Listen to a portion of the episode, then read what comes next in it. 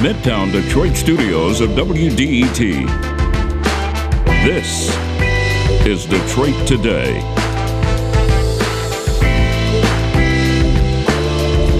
It's open enrollment season for healthcare, and the process is as muddled and confusing as ever. Changes to the Affordable Care Act and shifting ideas about the future of healthcare can make the decisions tough.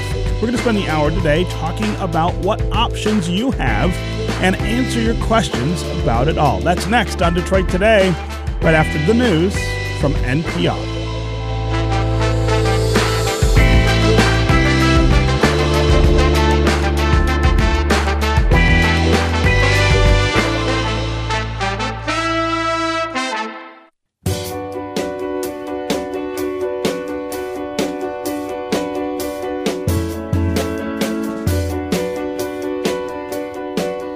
Welcome to Detroit Today on one oh one point nine W D E T.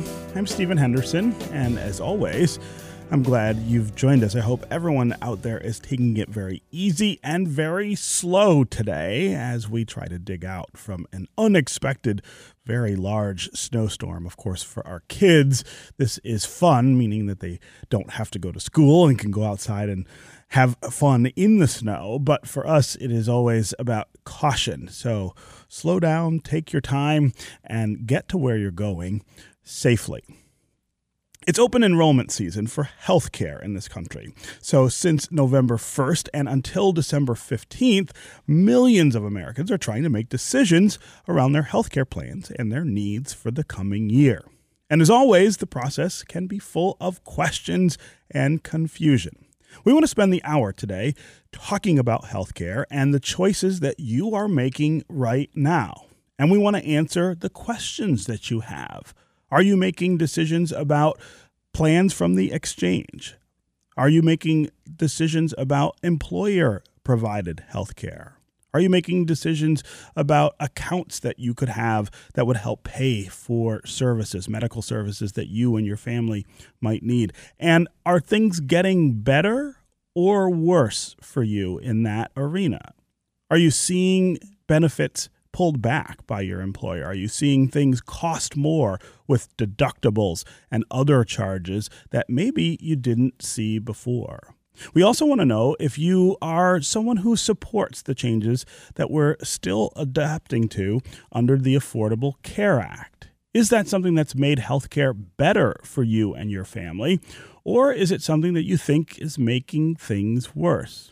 And what do you make of the discussion of yet another radical remake of our healthcare system in this country? Several candidates on the Democratic side for next year's presidential contest say they would really upend healthcare in this country in order to get everybody covered, this idea of Medicare for All or similar plans. As always, the number on the phones here is three one three, five seven seven, one oh one nine. That's three one three, five seven seven, one oh one nine. You can also go to the W D E T Facebook page and put comments there, or you can go to Twitter and hashtag Detroit Today, and we'll try to work you into the conversation. Call and tell us what your experience is during open enrollment for healthcare. And joining us now to talk about what's going on with healthcare in this country is Julie Rovner. She is the chief Washington correspondent for Kaiser Health. Julie, welcome back to Thank Detroit you. Today. Thanks for having me. Yes. Um, so overall, what's your perception of the A C A model? Does it seem like people are getting more comfortable with the changes each year, or is it becoming more distressing and more confusing? Well, I think things have changed pretty much every year. Uh, this is now like, the sixth open enrollment. Uh, you know, we had a couple under President Obama, and now we've had several under President Trump. And every year, something important about it has changed. Last year was probably the biggest change. That was when uh, the Uh, requirement for most people to have insurance or pay a uh, tax penalty was eliminated. So that was actually in effect in twenty nineteen. Uh, a lot of people, a lot of analysts thought that people would just not buy health insurance if they didn't have to. And it turned out that wasn't really the case. What was probably driving a lot of people to buy health insurance, and we're talking about the individual market, where people who buy their own health insurance without help from an employer, uh, it's expensive because you're not getting that employer contribution. Um, so the subsidies that were included in the Affordable Care Act, which are one of the things that do still uh, are still there uh, now, even with all the other changes, uh, seems to be what's driving a lot of people to get insurance. So in twenty nineteen, rather than seeing an enormous drop uh, in the number of people who purchased insurance through the Affordable Care Act, we saw a small drop. And this year, interestingly, what we're seeing nationwide and in Michigan is uh, slightly lower premiums uh, and slightly more players, a little bit more choice of insurers. So the market itself seems to be stabilizing somewhat. Whether people are more or less confused, that's not so clear. Hmm. The changes that are taking place each year, as you point out, under the A C A, those are those are uh, many of them are unplanned, and many of them are about political debates about how to implement it or whether to implement pieces of it. Are we giving the A C A enough chance to work, though, even as we keep tweaking it uh, as it as it unfolds? In other words, should lawmakers just kind of sit back and let the law take root and do the things that it was intended to do uh, before we start tinkering with it on the edges the way we are? Well, lawmakers have been trying to do, you know, what I call mid-course corrections.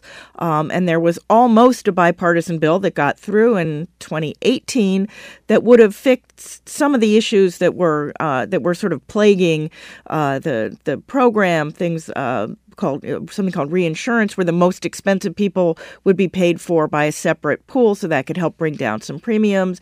And it got hung up, as the law almost got hung up when when it was being born in twenty ten, over abortion, and that law ended up not doing anything. What the Trump administration has been doing is trying to sort of make it not work. That's been, they haven't been quiet about that. They've stripped almost all of the money for assistance, uh, for people to, to help other people sign up, and outreach to remind people that, yes, it is open enrollment from November first to December fifteenth.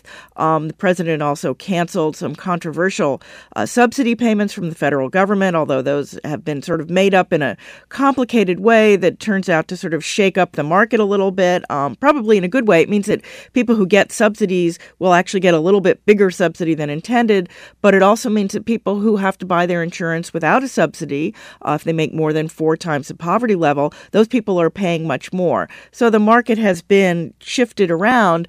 Uh, also, the Trump administration is offering different types of policies, allowing those to be offered, which tends to confuse people more. Sometimes now they can suddenly go out, buy policies that are cheaper but may not offer very much. And little plug, uh, Kaiser Health News and, and N P R do a, a monthly bill of the month uh, about someone who has an outrageous medical bill. And the current bill of the month is about a person who bought insurance that she didn't realize didn't cover some of the things she ended up needing. That's now available thanks to changes that the Trump administration made. Mm.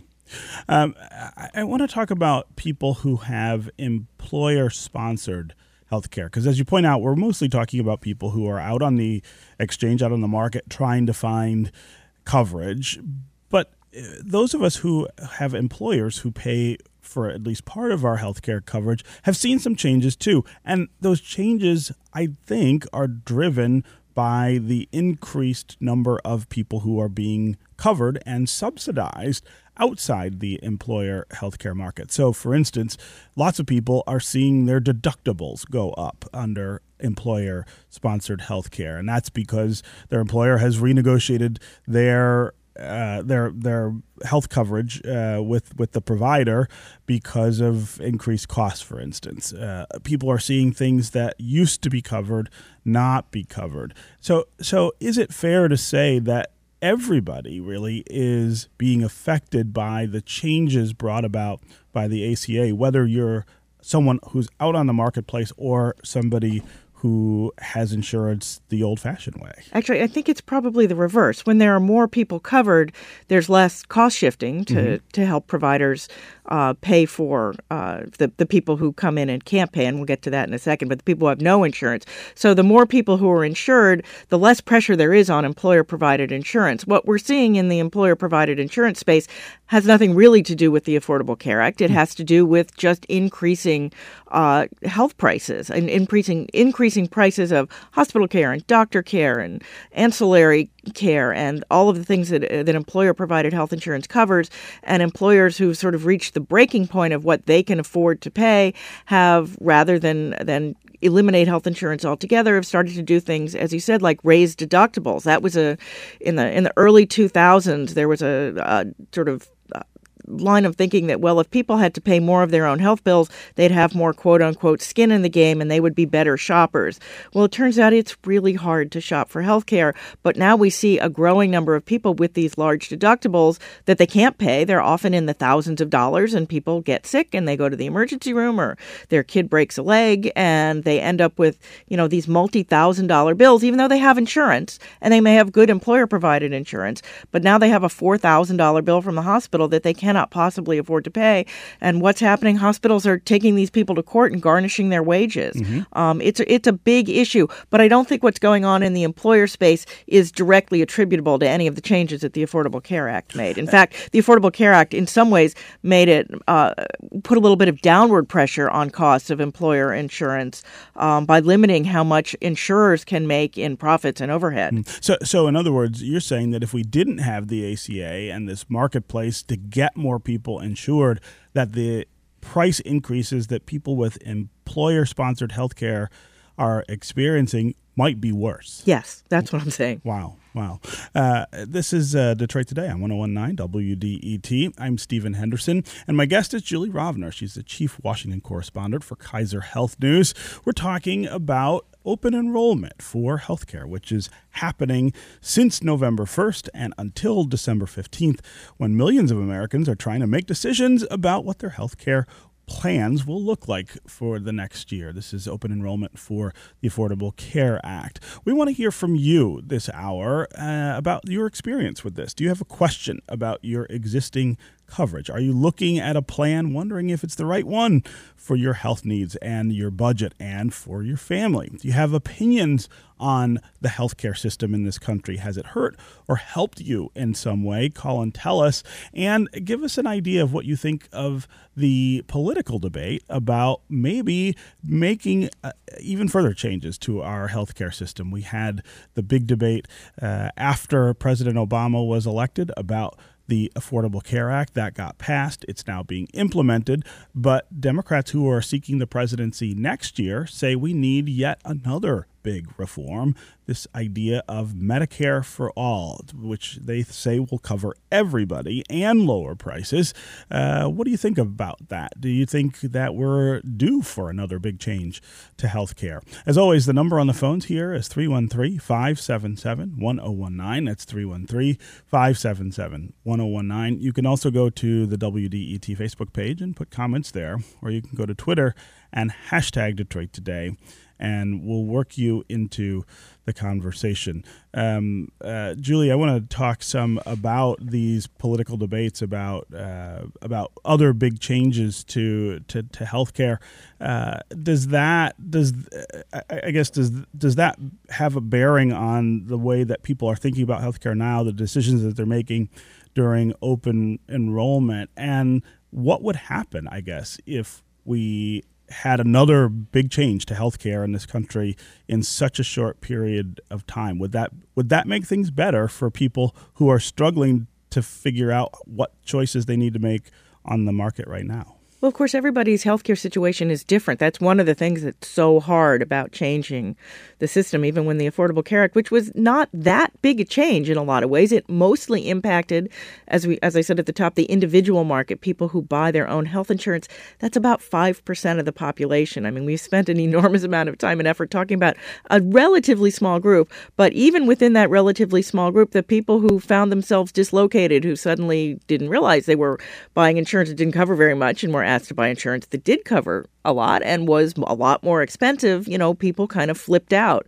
So we've seen, you know, even small changes, it's, you're going to create losers, and the losers are going to complain. And that's sort of the, you know, that happens in policy in general. I think what's important to remember, I mean, both about open enrollment now, because it's also, it's open enrollment for the Affordable Care Act. It's also open enrollment for Medicare, people mm-hmm. who have Medicare and want to have a private Medicare plan and want to change it, or have a Medicare prescription drug plan and want to change it.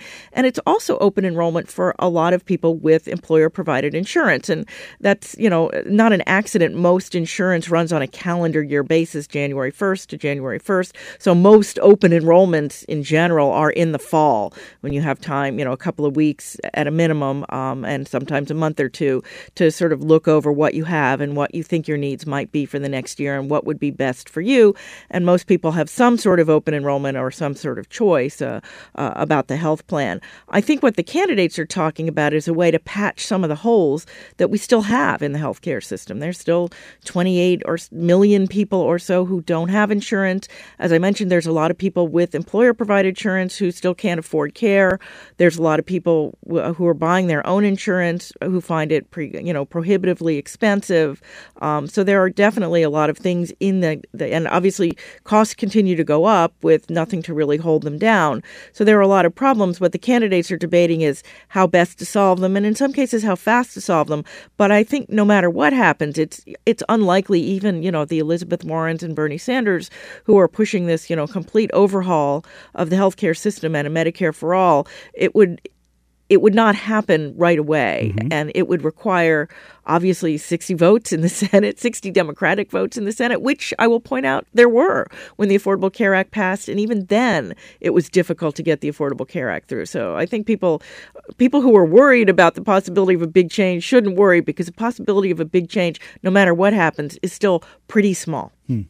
Uh, so let's talk about warnings about plans that seem too good to be true. In other words, things that seem like they are cheap or very affordable, but actually don't provide the kind of coverage that people are seeking. What's an example of what one of those plans might look like? Well, th- there are a lot of what use, what were called short-term plans, and these were plans that were intended to sort of tide people over. Maybe they were between jobs for a couple of months, or college student graduating was going to get a job but but didn't didn't have one yet.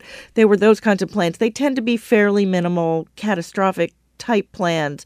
You know, if you get run over by a bus, it would pay some of your hospital expenses, basically. But they're not comprehensive health insurance. They don't generally cover things like maternity care or mental health care or sometimes prescription drugs. Um, and they're inexpensive because they don't cover a lot of things. And the, the Obama administration tried to sort of phase them out. Uh, the Trump administration has decided to allow them to be sold more broadly, and we are seeing them sold more broadly. And in some cases, people are sort of mistaken mistakenly buying them, thinking they're comprehensive insurance, because, of course, they are a lot cheaper. But then what happens is, you know, what happened to our, our bill of the month patient this month who bought a plan that didn't include uh, mental health coverage. And then she had, you know, a, a, a mental health problem and ended up in an inpatient for several weeks and now has, you know, tens of thousands of dollars of bills that she's responsible for because even though she had insurance, her insurance didn't cover it. Hmm. And where should people go to find information about how to choose these plans in a way that that not only makes sense for them, but makes sense for what they're actually looking for? Well, if you're buying your own insurance uh, and you're on the exchanges, there is still a place you can go. It's right on the website, the healthcare dot gov website, that says, you know, where you can find help. It will be harder to find help because, as I mentioned, the Trump administration has, has dramatically cut the budget for people who can help people figure out what the right plan is for them. But it is still there. Uh, it's important to start early if you think you're going to need help choosing a plan, because it may be hard to get an appointment, or even if you have to to walk in, you may have to, to wait a while. There are also insurance brokers uh, who can help with this sort of thing. Um, they're they're out there, and actually I think you can also find some of them on the healthcare dot gov website. Um, if you have employer-provided insurance, you should have someone in your H R department who can help you sort of wade through the complications of some of these plans. Um, similarly, on Medicare, there are, if you're on Medicare, there are something called area agencies on aging and senior centers where there's a lot of help for Medicare beneficiaries um, who are trying to figure out what, what the insurance is best for them. So depending on the kind of insurance you have, where you go for help might be different, but there is some help available for everybody. Hmm. Okay, we're going to take a quick break, and when we come back, we're going to continue our talk with Julie Rovner about what some of the proposed plans to overhaul the current healthcare system are, and we're going to continue to talk about open enrollment.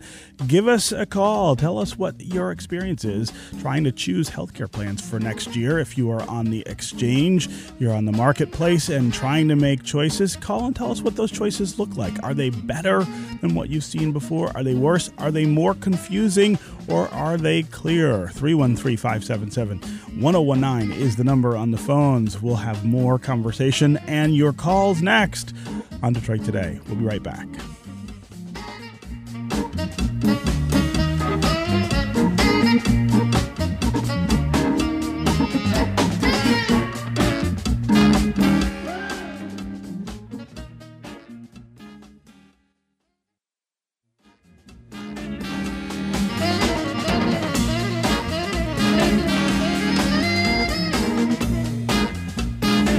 Listening to Detroit Today on one oh one nine W D E T. I'm Stephen Henderson, and as always, thanks very much for tuning in. My guest is Julie Rovner. She is the Chief Washington Correspondent for Kaiser Health News.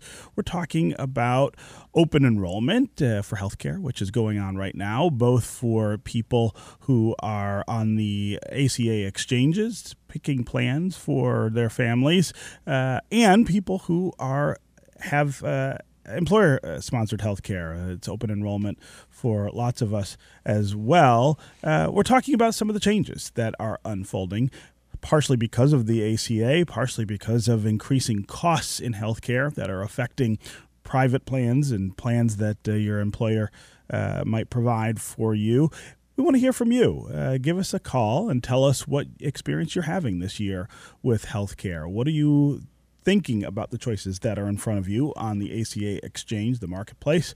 Uh, do you want this to be really different in this country? Are you in support of the idea of a program like Medicare for All, which is something that Elizabeth Warren and Bernie Sanders say they would want to do if they were elected president next year? Are you in favor of another major overhaul of healthcare in this country, just a few years, really, after we adopted the A C A? Uh, also, give us a call and tell us if you think things are going better for you, if the A C A has been a major help. As always, the number on the phones is three one three, five seven seven, one zero one nine. That's three one three, five seven seven, one zero one nine. You can also go to the W D E T Facebook page and put comments there, or go to Twitter and hashtag Detroit Today, and we'll work you into the conversation. Let's start with uh, Anka in Detroit. Anka, welcome to the show. Hey, good morning. Um, I have a question or a comment in regards to medical transportation. Um, it's the A C A has been great, and this whole thing we have uh, medical transportation, especially for those of us on Medicaid, is a wonderful thing in theory, but uh, I've participated not only as a subscriber, but also as a driver, and it's like the Wild West. It's all over the place. It's terrible. Uh, people don't get to their appointments. Um, they don't get picked up after their appointments. Basically, the rule of thumb was, hey, drop them off because that's how we get paid, but if we pick them up, hey, that's fine. So that needs to be addressed. Hmm. I'm also interested in discussing, you know, our Uh, prescriptions in our pharmacy and how we're dealing with that. As a trans woman, um, I am always getting prior authorization for every almost everything that I do that has to do with my health care, mm. uh, any of my estrogen, any of my progesterone, uh, anything related. And, uh, you know, this is this is a major problem that's not doesn't seem to be being addressed. I don't know if it's because the, what do we care about the people that are poor, mm. but, you know, Uh, perhaps your guest would like to speak to that. Sure, sure. Anka, I really appreciate the call and the questions. Julie Rovner, let's take this Medicaid uh, medical transportation question, which I'm not sure most people are familiar with. It's not something I know a whole lot about. Uh, Anka seems to think that's not working very well. Well, and that and this is an issue in a lot of states. It's, it's up to the states um, about how they provide transportation for, you know, most people. On, to, in order to be on Medicaid, you have to have a low income. And many of the people on Medicaid also have some kind of a disability. Many of them can't drive. Uh, and so the only way they can basically get to medical appointments is if someone takes them. And obviously, they don't have a lot of money for a, a taxi or sometimes even a bus or, or an Uber. So Medicaid provides that transportation. Um, that's sort of an, an intra-state issue, or it may even be, you know, a county issue about how how well that program works and how people get there. Although there are a number of states that I've seen that are trying to get rid of medical transportation for Medicaid recipients, which is another a whole nother issue. And and some states have actually been uh, contracting with Uber and Lyft to take patients to their medical appointments. So this is, you know, the the healthcare industry is is. pushing towards twenty percent of what we spend as a nation uh, in the United States. And so there are lots of different places that you wouldn't think would be part of the healthcare system, but transportation for people on Medicaid is one of them. Hmm. And and Anka also asked about prior authorization for prescription medications. Is that something that we're seeing a change in because of the A C A, or just a change because of the way that uh, healthcare is changing? In the yeah, country? that's it's more the latter. That's prior authorization for drugs. All the, we we have things. There are tiers of drugs that are covered, and this is another problem for people that we are. The, the good news is that there are a lot more drugs to treat a lot more things than there used to be. The bad news is that most of them are too expensive for most people to afford. Um, and when I'm saying too expensive, I'm not talking about hundreds of dollars or even thousands of dollars. I'm talking about tens of thousands of dollars or hundreds of thousands of dollars. So one of the ways that insurers try to make sure that people aren't getting drugs that they don't absolutely need is imposing sort of things like prior authorization. You have to get your doctor to, to request it specially, or you have to try and fail first on a cheaper drug. Um, there are there are lots of ways that uh, that. Payers for healthcare are trying to prevent people from accessing the, the some of the, the newest, most expensive drugs. It also, in some ways, some cases, is better for the patient. Some of this is is just a, you know, they don't want drug companies sort of to be pushing out drugs that people might not need, but they might see ads for on T V. Mm-hmm. So it's this tug of war between the people who are paying for healthcare and the people who are creating these drugs. And Congress is actually working on some drug price issues right now. They're having trouble because it's always been difficult for Congress to, to do things about prices in healthcare, particularly about drug prices, because the drug industry has a lot of clout in Washington. And they do, you know, they in fairness, they will say, if you don't let us charge what we want, we won't be able to invent all these new great drugs that you want. Mm-hmm. So they kind of have policymakers over a barrel. And so the fights continue, and they are continuing right now. Uh, again, Anka, I really appreciate the call and the questions. Let's go to Daniel in Detroit. Daniel, what's on your mind? Well, um, I uh, married into uh, teacher health care, which mm-hmm. for years and years and years was some of the best health care in the country. Mm-hmm. Over the last five years, um, everything has changed. We are now paying last year, well, this calendar year, we probably paid about forty-seven hundred dollars in premiums with a two thousand dollar deductible. Mm. So I have a family of three, and I just met with a healthcare um, consultant, and what he said for me to do was to put more money in my H S A account, which is the tax-free savings account. Right. Choose the higher deductible for next year. What we're going to do is we're going to lower our premiums to about a thousand dollars a year. We're going to put four or five thousand dollars onto the H S A tax free. We can use that then for any medical bills we have. So we're we're going to save some money. The good thing is is we're we're healthy. We don't have any pre-existing conditions. Mm-hmm. So um, you know, his recommendation was to do that. Use the H S A. Now the H S A rolls over. So if we don't get sick next year at all, we'll have four or five thousand dollars on that card that we then don't have to put in. So if we don't get sick next year, the following year our health care cost will only be around a thousand dollars. Will be very low. Wow. Yeah, and let me just say one more thing sure. on health care for all. Mm-hmm. I don't think it'll ever get passed.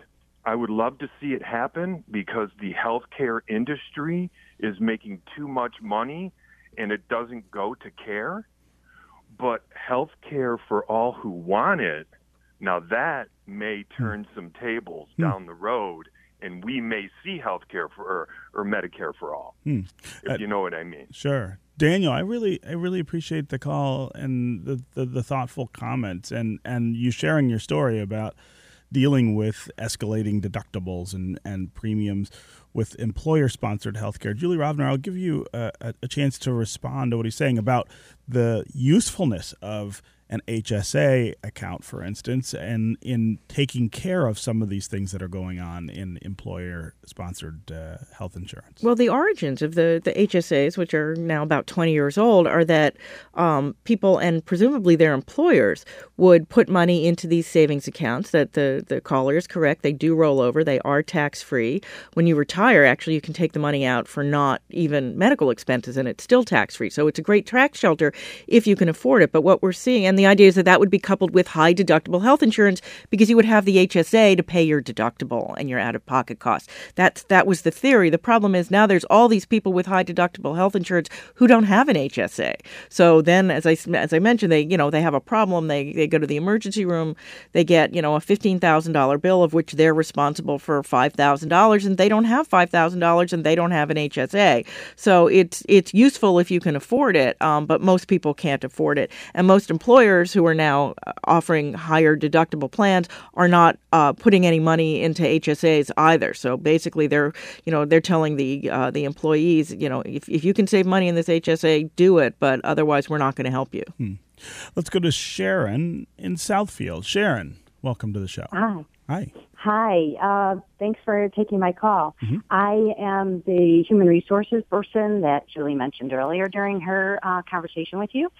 I am an employee benefits um, expert, and I've been doing this for about twenty-five years. I um, I support the Affordable Care Act because I believe it helps employees. Uh, employers don't like any type of oversight, so, you know, of course, they, there's always grumbling. Um, and the, I have always made it a point to explain to employees what the Affordable Care Act is doing for them, and um, meaning that, you know, they can have students on their, or not, dependents on their um, coverage through age twenty-six. Um, I also support Bernie's uh, Medicare for All plan, even though I joke that it's going to put me out of a job. Hmm. So I just thought I'd call and say, you know, I am that H R person um, out there in the field um, handling this stuff every day. So, so can you give us some examples of the things that you think are better because of the A C A, uh, Sharon? I'm I'm curious because of your up up close view, if you can tell us what things are just working working better. Yeah, um, well, we have, prior to the A C A in two thousand ten, we could put caps on the on the health services. So, for example, um, you could have a one million dollars lifetime health care cap, mm-hmm. or five million dollars. Uh, with the Affordable Care Act, that was removed. We couldn't put that on an employer plan. Um, as I mentioned, you could have a, a child on your plan now. Well, now you can through age twenty-six. Uh, before, you had to have the child off your plan. Well, you didn't have to, but most employers did not cover children. Uh, you could have a student sometimes on your plan until age twenty-five or twenty-three. Um, so that's a huge change. Um, we have the healthcare, uh, for example, wellness programs or um, uh, preventative services. All of that's covered. It's required to be covered at one hundred percent. Um, that's the Affordable Care Act. Prior to that, you could, most employers maybe covered some type of preventative services, but you would have a cap on the services. You can't have that with the Affordable Care Act. So, again, the employer plan, the employers are not, you know, thrilled about it because it's in, increasing costs, um, but it does cover, you know, we do cover more services for employees mm. because of the Affordable Care Act. Mm. But, again, I Primarily, I support a Medicare for All plan because I do believe that that's the right way to go as a nation, um, even though, like I said, I joke that it puts me out of business, per se. But um, but I also, my one message that I do want to convey is, um, as an employer, let's say I pay thirty-five million dollars a year in health care. Why don't I pay ten million dollars additional in taxes and take twenty-five million dollars and, and reinvest it into my, my company? Hmm. That would make a lot more sense to me in terms of how I'm spending that money. And again, as an employer, even though I'm spending that much money, I don't have any control over what the rates that are set by the prescription drug companies, um, and really even hospitals and things like that. So yeah. Yeah. It's not like I have a lot of control over the cost that I'm absorbing as an employer. Right. Um, right. So, Sharon, I, I really appreciate the call and your your really detailed account of how things look on the employer side of things. Julie Rovner, I'll give you a chance to respond to what Sharon's talking about. That was an, an A-plus uh, explanation of the things that the Affordable Care Act. I mean, the Affordable Care Act was, was really big and broad, and what it did was it made an awful lot of sort of smaller changes to a lot of things that add up to a lot. But so it's hard to, you know, you you have lists and lists and lists of the, the summary of some of the things, but there are a lot of things that the Affordable Care Act did that people are now sort of enjoying the benefits of and have no idea that that's where it came from. Hmm. Things like, I mean, rather prominently, uh, insurers can't uh, uh, discriminate based on people's pre-existing conditions anymore, and, you know, your kids who graduate from college and don't have a job yet can stay on your health insurance plan for an extra couple of years. That's been one of the most popular benefits in the entire law. Mm. So uh, I, I do want to get back to this discussion about possible changes and whether those changes might happen, and if they did, what kind of effect uh, they might have. Talk about some of the other health care proposals that are out there that are short of Medicare for All or or some other universal or single-payer approach to health care. Well, a lot of them would either build on the Medicare program or build on the Affordable Care Act or both. Um, uh, uh, Former Vice President Biden's plan, for example, would make the uh, uh, subsidies much larger, and they would go much higher up in on the income scale. Um, there are also plans to let people buy into Medicare early. So if they're in their late fifties or perhaps early sixties, they could get on to, to the Medicare that we have today.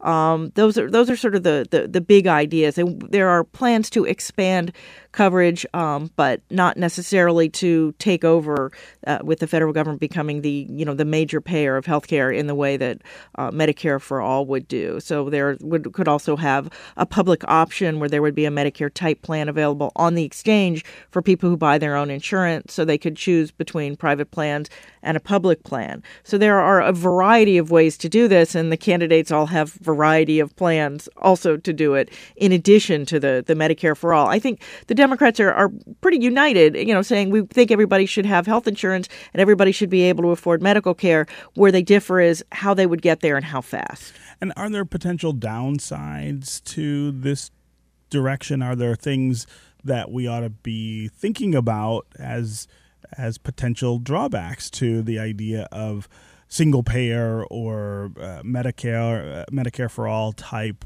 approaches to, to health care? Well, they would be, I mean, a lot of these would be rather large and potentially disruptive changes. There are people who are satisfied with, you know, what they have today. I don't know how many, because pretty much everybody feels like they're paying too much, but people are afraid of change. And some of these changes would be bigger than other changes. And remember, we're talking about a fifth of the economy. So it's a lot of money to move around. And as I, as I mentioned, you know, we're seeing this in Congress with just trying to do something small around the edges on drug prices. The the people who are making this money are going to, you know, fight tooth and nail to to keep the money that they're making now. So it's going to be a big political push, in addition to, you know, what's already confusing for people. The, the idea is that, you know, if we were to get to Medicare for All, it would be simpler, but getting there might be awfully messy. Hmm. Let's take another call here before we break. Brenda in Detroit, welcome Good to morning. the show. How are you? Hi, Brenda. I was calling because I think health care should be free in this country. We spend a lot of money in health care, and only thing they're really doing is pushing meds. Hmm. I mean, nothing is really being cured that I know of. If it is, and I apologize, but I don't really see that. They just push meds, hmm. and meds are not that expensive, I don't think. Hmm. Um, so I really think it should be free. I don't think that people should be getting these type of bills. Mm. Brenda, I appreciate the call and the comments. Uh, uh, Julie, this idea of what happens to the money that we pay into the healthcare system is something that a couple of callers have, have brought up. They seem to, to, to not believe that it goes toward the things that will make people better, but just goes to to profits. How how true is that? Uh, it's it's both are true. I mean, some of it does just go to profits. We're seeing more and more sort of uh, hedge funds and other kinds of, you know, just uh, people people who are looking for companies that they can profit off of coming into healthcare. But we're also seeing healthcare, you know, money put into research and other types of, you know, of ways to, to treat and or cure diseases. The caller, you know, was saying she doesn't know of things that have been cured. Well, there's only recently have we gotten a drug that actually cures hepatitis C. That was an enormous uh, change for a lot of people. It's a very expensive drug, but it cures something that used to be a chronic and usually deadly disease. So there are breakthroughs. Um, and, you know, there are obviously cancer drugs that we didn't have even five or ten years ago, uh, ways to, to treat previously fatal diseases. So there, I mean, there are definitely drugs that are needed. Is the drug co- are the drug companies making more money than perhaps they need to invent the next round of drugs? That's what the debate's about. Okay, Julie Rovner, Chief Washington Correspondent for Kaiser Health News. It is always great to have you here with us on Detroit Today. Thanks for coming by. Thanks for having me. All right, up next, we're going to talk with another healthcare expert, one who is a little closer to home, Charles Gaba, who is the creator of A C A Signups dot net. Stay with us and stay with us on the phones. three one three, five seven seven, one zero one nine is the number. We'll be right back with more Detroit Today.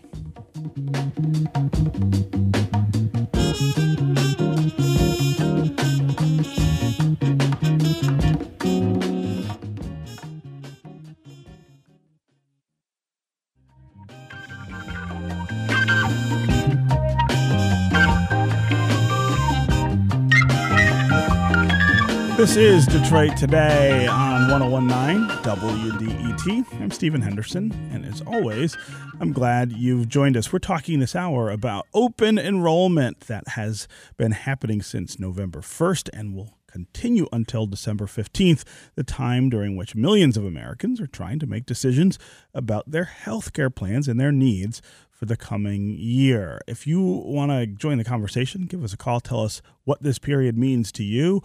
Are you making choices about your health care for next year? Do you have employer-sponsored health care and have things that you want to change? Or are you on the A C A marketplace trying to select plans that you think will keep you and your family covered? Uh, what are your questions about those plans, about health care in this country?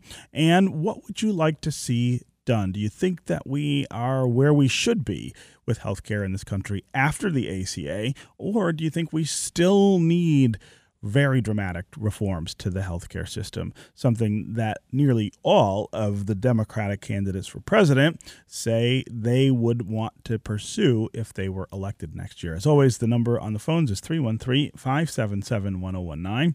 That's three one three, five seven seven, one zero one nine. You can also go to the W D E T Facebook page and put comments there, or go to Twitter and hashtag Detroit Today, and we'll try to work you into the conversation. I also want to welcome another voice to this conversation now. Charles Gaba is the founder of A C A Signups dot net, which has been live tracking Obamacare enrollments since the exchanges launched in October of twenty thirteen. Charles Gaba, welcome to Detroit Today. Uh, thanks for having me. Yeah. So you've been tracking this system since it first launched. What have you noticed about the functionality of the system, and what are its weak spots? uh, thanks. Well, uh, yeah, it's definitely been a bit of a roller coaster ride, uh, especially the first few years. Um, everyone remembers there was were some major technical problems when the uh, you know the website healthcare dot gov launched and some of the state exchange sites. Uh, but since then, and of course, there's a lot of policy and legal changes along the way. But over the last uh, year or so, it, uh, things seem to have mostly settled down um, in terms of uh, technically the websites are you know, running smoothly, the enrollment process has been streamlined, um, and uh, you know, I think in terms of uh, uh, rockiness, um, more most of the issues recently have been legal and, and um, regulatory changes. Of course, uh, most notably last year was the um, the zeroing out of the uh, A C A's individual mandate in most states, um, but there have been also also been other other changes along the way. So. Mm-hmm. Uh, overall, are we moving in the right direction with this? Uh, what kinds of things do you think Michiganders who are shopping for coverage need to be aware of as as we move forward in this process? Well, I mean, I'm, I'm uh, a strong proponent of uh, moving forward in terms of building on the A C A, uh, you know, in terms of future policy. Um, as for this year and this open enrollment period for Michigan specifically, um, and, and a lot of this relates regardless of which state you live in, but I, I basically have seven major things that I'm, I'm asking people to uh, keep a lookout for uh, during open enrollment. Um, and uh, you know, the first, of course, the deadline is uh, you have until December fifteenth um, uh, to get covered, uh, unless you have some sort of a, uh, um, a special life change.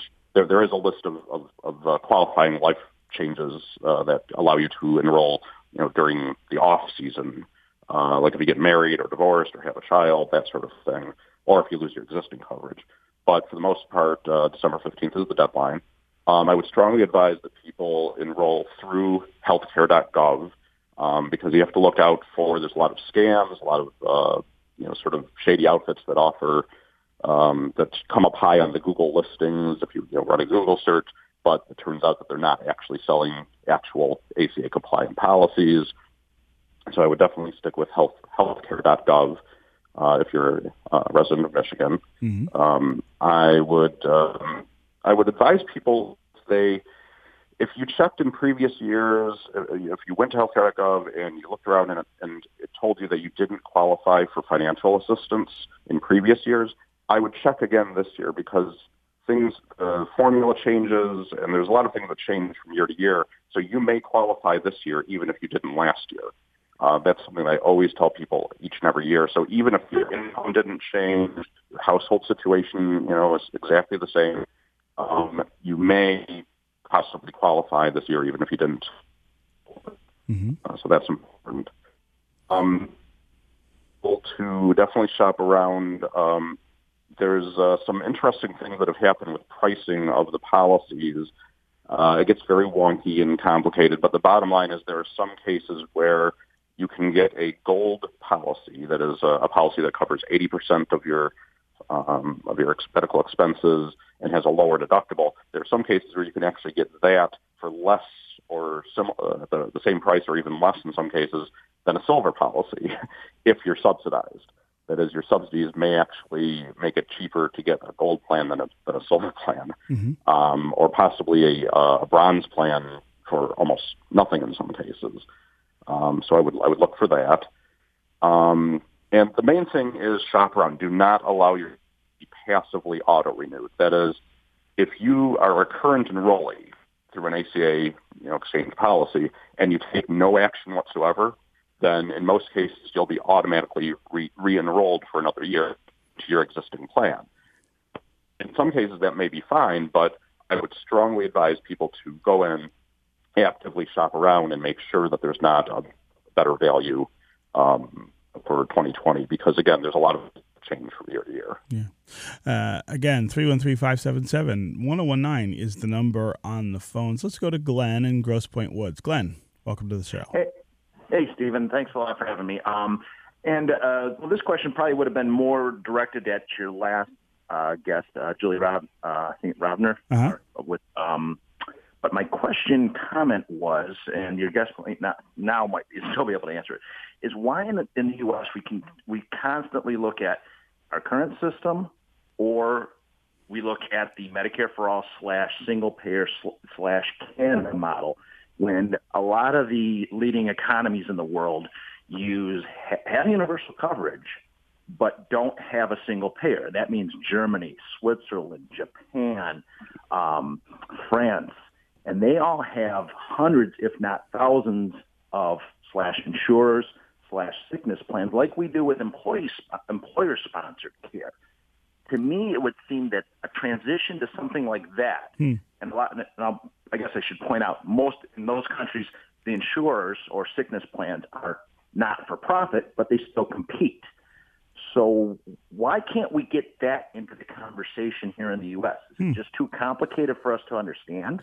It's an interesting question, Glenn, and, and I think it's worth pointing out that those countries do achieve universal coverage with these systems that stop shy of the single payer or Medicare for All uh, uh, template. Um, Charles Gaba, I wonder if you can address that, the, the, the difference between what we're doing, what they are doing in Canada, and what they are doing in some other Western democracies where there is kind of a mix between the two, and why we don't really have a robust conversation about all of those. It seems that we're looking at the polls and not at the middle. Uh, absolutely, and I'm actually very glad that he brought that up, because uh, this is something that I've been uh, kind of shouting about for, for years now. Uh, yeah, there are there are a wide variety of uh, different systems. You know, there are some, there are a few that are, you know, kind of what you call a, a pure single payer model, um, which is what, you know, obviously Bernie Sanders and Elizabeth Warren are pushing. But yeah, there are dozens of different uh, you know, sort of hybrid models. Um, Switzerland, for example, uh, their entire system is I, I, sort of along the lines of the A C A's individual market, except that it's for the entire country. Um, and, and, and it's much more robust. That is, uh, the subsidies are, you know, are more generous. The penalties are far more, more draconian, but also the insurers are much more tightly regulated, um, you know, in terms of, you know, basically being non-profit. Um, and then there's the high, uh, you mentioned Germany. Uh, Germany is, uh, I believe, is mostly a, an employer, you know, based model. But so yeah, there's there's a lot of different systems, and there's very very few that actually are pure. In the U S, the part of the problem is that is that we actually do have single payer for some people, you know, in the form of um, you know. the current Medicare, mm-hmm. although it's not pure single payer because there are still deductibles and copays and so forth. Um, but the bulk of it is, you know, paid by the federal government. We've also got, you know, we have Medicare, we have Medicaid, we have the employer uh, you know, sponsored plans, which cover about half the country. We have the individual market through the A C A. Uh, there's a we have basically a mishmash. It's not that we have one bad system, about twenty different systems, and some are better than others. It's, it's kind of odd. Uh, And so you could have... Oh, Charles, I think uh, we're losing your connection there. Of course, Charles was going to be in studio today, but the snow kept him from uh, the studio, and we've got him on uh, on his cell, uh, which, of course, is always subject to perhaps uh, us losing uh, connection. But, Charles, uh, I really do appreciate you having been with us here on Detroit Today uh, and helping to answer questions about healthcare with our listeners. We are uh, out, out of time in any case, and uh, I will be back tomorrow, and I hope you will too. We're going to preview the public impeachment inquiry hearings with Congresswoman Debbie Dingell, and we're going to talk with University of Michigan School of Education Dean Elizabeth Moji about the state of Michigan schools in twenty nineteen and that new school that they are deeply involved in over at Marygrove College. This is one oh one point nine W D E T, Detroit's N P R station, your connection to news, music, and conversation. We'll talk more tomorrow.